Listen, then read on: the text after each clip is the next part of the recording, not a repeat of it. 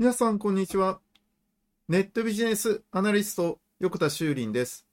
今日もネットビジネスに関する情報を生中継で15分間お届けしまいります。今日も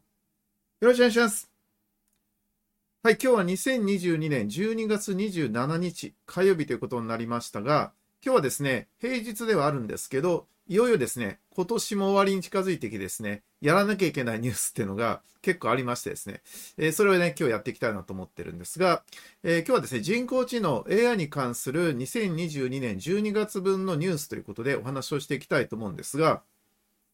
実はですね、いつもこんな感じで、このね、あの、Google Pixel によって喋ってる内容が文字に起こされていくっていうものをですね、画面に表示しているんですが、なぜか昨日まで使えたんですけど、今日からですね、ちょっとうまくですね、表示することができなくて、ちょっと不具合が起きているんですね。ということですね、えーこれも AI によるね、技術なんですけど、まあ AI がこう動かないとですね、まあ AI 動いてるんだけど、まあ今回の場合ですね、そのアプリ側の問題なんですが、ということでですね、ちょっと今日は、えー画像の中にですね、その文字起こしを出すことができないんですが、まあそんな形で今日もやっていきたいと思っています。はい、今日はですね、え2022年12月の AI に関するニュースということで、これだとね、上が出なくなりますので、この表示ではなくて、前のですね、この表示、この表示でね、ちょっとやっていきたいなというふうに思っているんですが、はい。では早速なんですが、ちょっと紹介していきたいなと思ってるんですけど、えいつものようにですね、ポッドキャストのですね、同時配信をしていきたいと思いますので、えーポッドキャストの方の録音の準備いたしますので、少々お待ちいただければと思ってるんですが、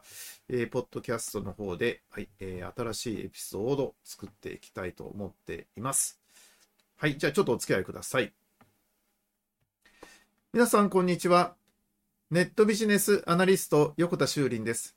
月1回のポッドキャストの時間となりました。今日もですね、2022年12月に公開されました人工知能 AI に関するニュースということで紹介していきたいと思いますので、今日もよろしくお願いします。今日はですね、まあ年末ということもありますので、ちょうどこの1年間を振り返ってみるニュースなんかもですね、紹介していきたいなと思っていますので、よろしくお願いします。ではですね、早速なんですが、はい、まず今日お話ししたい内容っていうのは、人工知能に関するニュースというものと、画像認識技術に関するニュース、顔認識に関するニュース、そしてフェイク動画やディープフェイクに関するニュース、そして音声などに関するニュースということでお話をしていきたいと思ってるんですが、この中の最初のところにあるですね、ここの話なんですけど、ちょっとね、こう見てほしいなと思うんですが、この画像認識技術に関して少し振り返ってきますと、2014年にですね、この画像生成モデル GAN というやつが開始になりまして、2018年に OpenAI が GPT-1 を発表して、そして2018年に Google は BART を発表して、翌年の2019年に OpenAI が GPT-2、そして翌年の2020年に GPT-3 を発表して、2021年っていうのは、ちょっと大きいニュースはなかったかなって気はしているんですが、それが今年に入って2022年の5月に、Google が画像生成、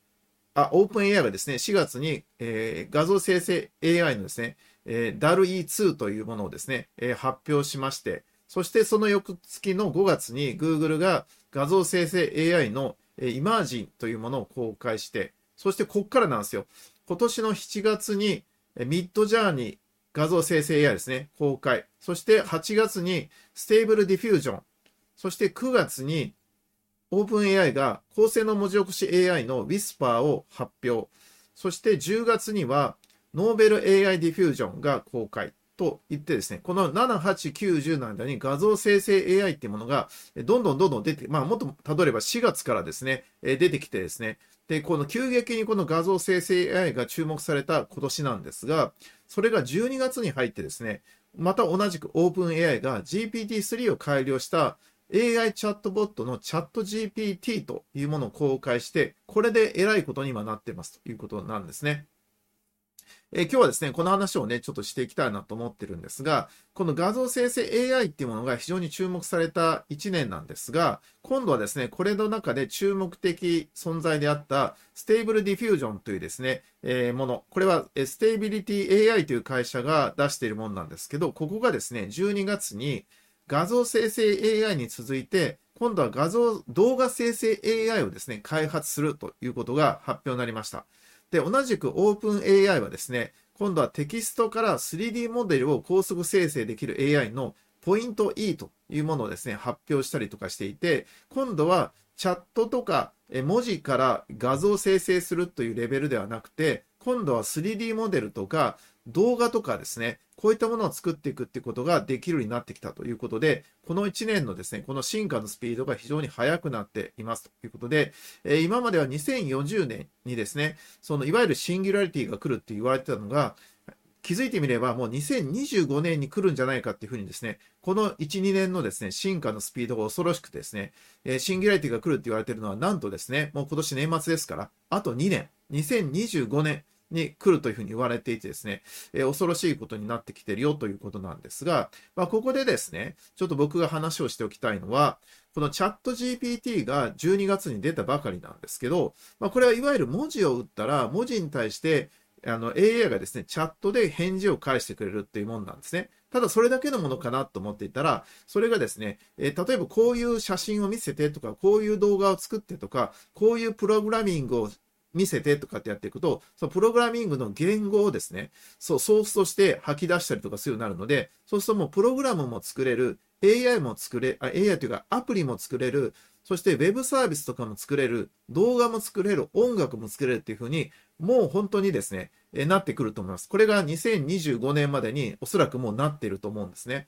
まあ、そうなってくると、結局ですね、そのクリエイティブな仕事は AI は苦手だと言っていたものができるようになってきたんですよ。で、この画像認識技術とか、音声認識技術とかですね、顔認識技術みたいな、今までは認識技術っていうことに関して、僕はですね、たくさん話をしてきたんだけど、この認識技術のレベルを今度超えて、自分たちが生成する、合成するってことができるようになったのが、この1年だと思うんですね。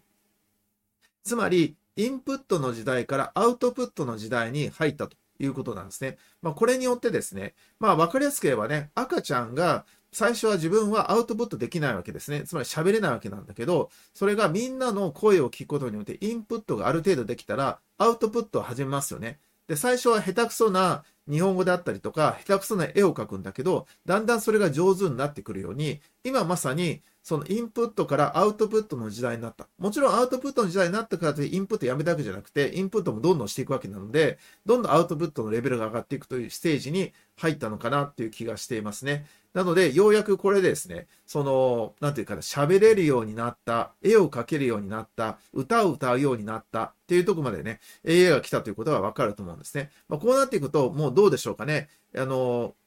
1歳、2歳、3歳ぐらいまで来たかなと思ってるんですね。でそうすると今度ですね、歩くようになるみたいな、もう歩けますしね、もう今二足歩行で歩けますしね、ってことになってくると、ね、これからどんどんスピードをね、持って進化していくと。で、この後ですね、さらに次に進むのは、自分から自ら勉強するとかですね。という、いわゆる、まあ、あの、意識とか意思っていうものを持ち始めるとですね、いわゆるシンギュラリティに突入するんじゃないかなと思うんですが、これが多分、だからあと2年後ぐらいにそうなってくるんだろうということなんですね。まあ、この中で、えー、大事なことって何かってことになると、例えばですね、その、どういう写真を撮っ見せてとか、どういう絵を描いてとか、どういうアプリを作ってとか、どういうデザインを作ってみたいな感じで、指示するものって文字で指示するわけです。もちろん文字っていうのは、えー、音声ですることにもこれからなってくると思うんですが、現時点ではテキストレベルなんですが、それが仮にテキストレベルであろうが、音声レベルであろうが、結局言語を使って説明するっていうことなんですね。なので今までだって、例えばデザイナーさんとか写真家の方とか、ウェブのデザイナーさんとかにお願いするときに、こういうものを作ってねっていうふうにお願いするときには、言語を使って指示してるはずなんですね。それは文字なのか音声なのか。で、その時の、なんかとりあえずいいの作ってって言ったんでは、いいの作れないけど、こういう感じで、こういう感じでっていう形で言っていくとね、えー、それが具体的に言えば言うほど、向こうの人はそれを理解してですね、えー、返してくれるってことができると思うんですね。で、なってくると、いかにそう、まあ、あの、え今の画像生成 AI の言葉で言うとこの呪文ですね。どういう呪文を、AI に教えればですね、よりこう正確なアウトプットするかっていうことをですね、求められるようになってきたっていうのは、結局、この、人間の教育もそうだし、AI の教育も同じなんだけど、どういうふうに上手に教えるか、どういうふうに上手に指示するかっていうことが大事になってくるんじゃないかなと思いますので、そうなってくるとですね、ま、言語が大事だよねっていうことになるし、もちろんね、AI は日本語が喋れないのもね、日本語理解できないのもいるから、まずそのレベルで、まずは英語でね、えー、話す方が当然世界の人が使ってるわけなので、えー、重要だってことも言えるし、そして今度は、えっ、と、より分かりやすく伝えるってことが大事になってくるかなと思っています。そして AI からそのうちですね、提案が来るようになると思うんですよ。あの、あなたはそういうふうに言ってるけど、ということはこういうことなんですか？とか、え、それよりもこういうふうにした方がいいんですか？っていうことですね、向こうから今度指示するようになってきたら、それに対して皆さんが、その、その指示された内容がいいかどうかを判断するかどうかっていうのも、皆さんがそこでですね、どう答えるか。それが AI の思うままに、えー、あ、あんたの好きな通りさせてよっていうのが本当にいいのか。これはデザイナーでも一緒ですよね。そのクライアントから、えー、なんか作っていったら、いやいやもうあんたに任せるよっていうので、本当にいい作品が作れるのか、いや、それはやっぱクライアントさん側のですね、意向をちゃんと言わなければ、ちゃんといいもの作れないのかって考えてもらえばわかると思います。同じ話ですよね。なので、その AI っていうものに対して、今まではですね、その、例えば Google なんかで言えば、えー、検索をして検索結果を出すということをやってたわけなんですけど、検索結果を出すのは AI がすでに出してますよね。で、その検索結果出したらウェブサイトが出てきて、そのウェブサイトを Google とかクリックして、ウェブサイト見に行くってことをしてるわけなんだけど、ということはこのチャット GPT みたいなの出てきたら、もう検索結果を出すってことはできるわけじゃないですか。その、えだって Google で検索して検索で出すように、チャット GPT も同じように検索で出すわけですよ。そうなってくると、Google がですね、いや、チャット GPT が12月に出たからといって、別に Google は特にこういうことは気にしないよって言ってたのに、その発表してもう1週間経たないうちに、Google はまた発表しましてですね、で、これは世の中を変えることなんかしないので、Google としてもですね、自分たちもチャット GPT みたいなものを作るということをですね、発表しました。ということで、Google がですね、初めてじゃないかな、その自分たちのサービスにおいて危機感を感じた、その検索っていうサービスが終わるかもしれないということに危機感を感じた。そうですよね、変な広告とか出ないわけですよ、チャット GPT で。まあもちろんね、ここにもこれからマネタイズをしていく段階になった時に、広告が出てくるっていうこともあるかもしれませんが、まあ、もちろんそれに対してですね、お金を払えばですね、えー、あの返信の中に広告が入るみたいなこともあるかもしれませんけど、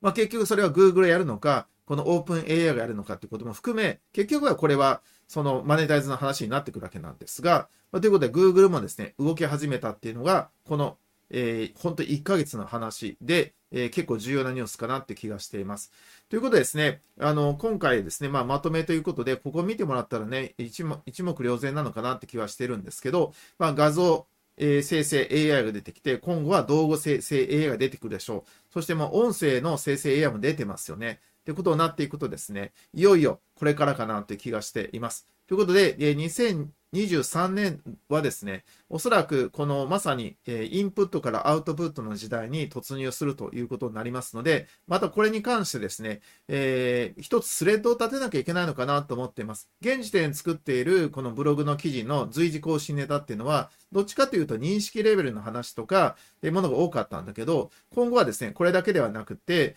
今度はですね、えー、自分たちが生成するレベルの話。のですね、コンテンツを作らなきゃいけないかなと思っています。ということで今日はですね、えー、今今月のニュースを、えー、お届けするっていうよりは、ちょっと今年1年間を振り返ったニュースを見ていました。えー、もしね、詳しいニュースを見たいという方はですね、えー、概要欄などにですね、ニュースの一覧のリンクを、え貼っておきますので、ぜひそちらの方からまた見てですね、12月分振り返っていただければいいかなと思っていますので、えよろしくお願いします。ということでですね、2022年、えー、最後のポッドキャストとなりましたが、えー、またね、えー、来年も続けていきたいと思ってますので、引き続きよろしくお願いいたします。ネットビジネスアナリスト、横田修林でした。ありがとうございました。バイバイ。はい。ということですね、これで、ポッドキャストの方の配信が終わりました。ということですね、あのー、今回のものっていうのは、えー、まあ、今年1年間を振り返ってみたいな形になりましたが、まあ、これからですね、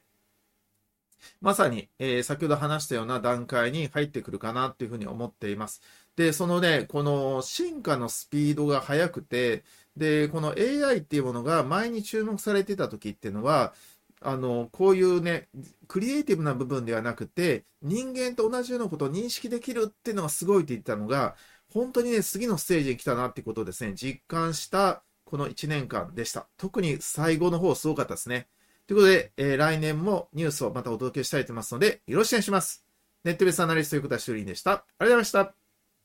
バイバイ。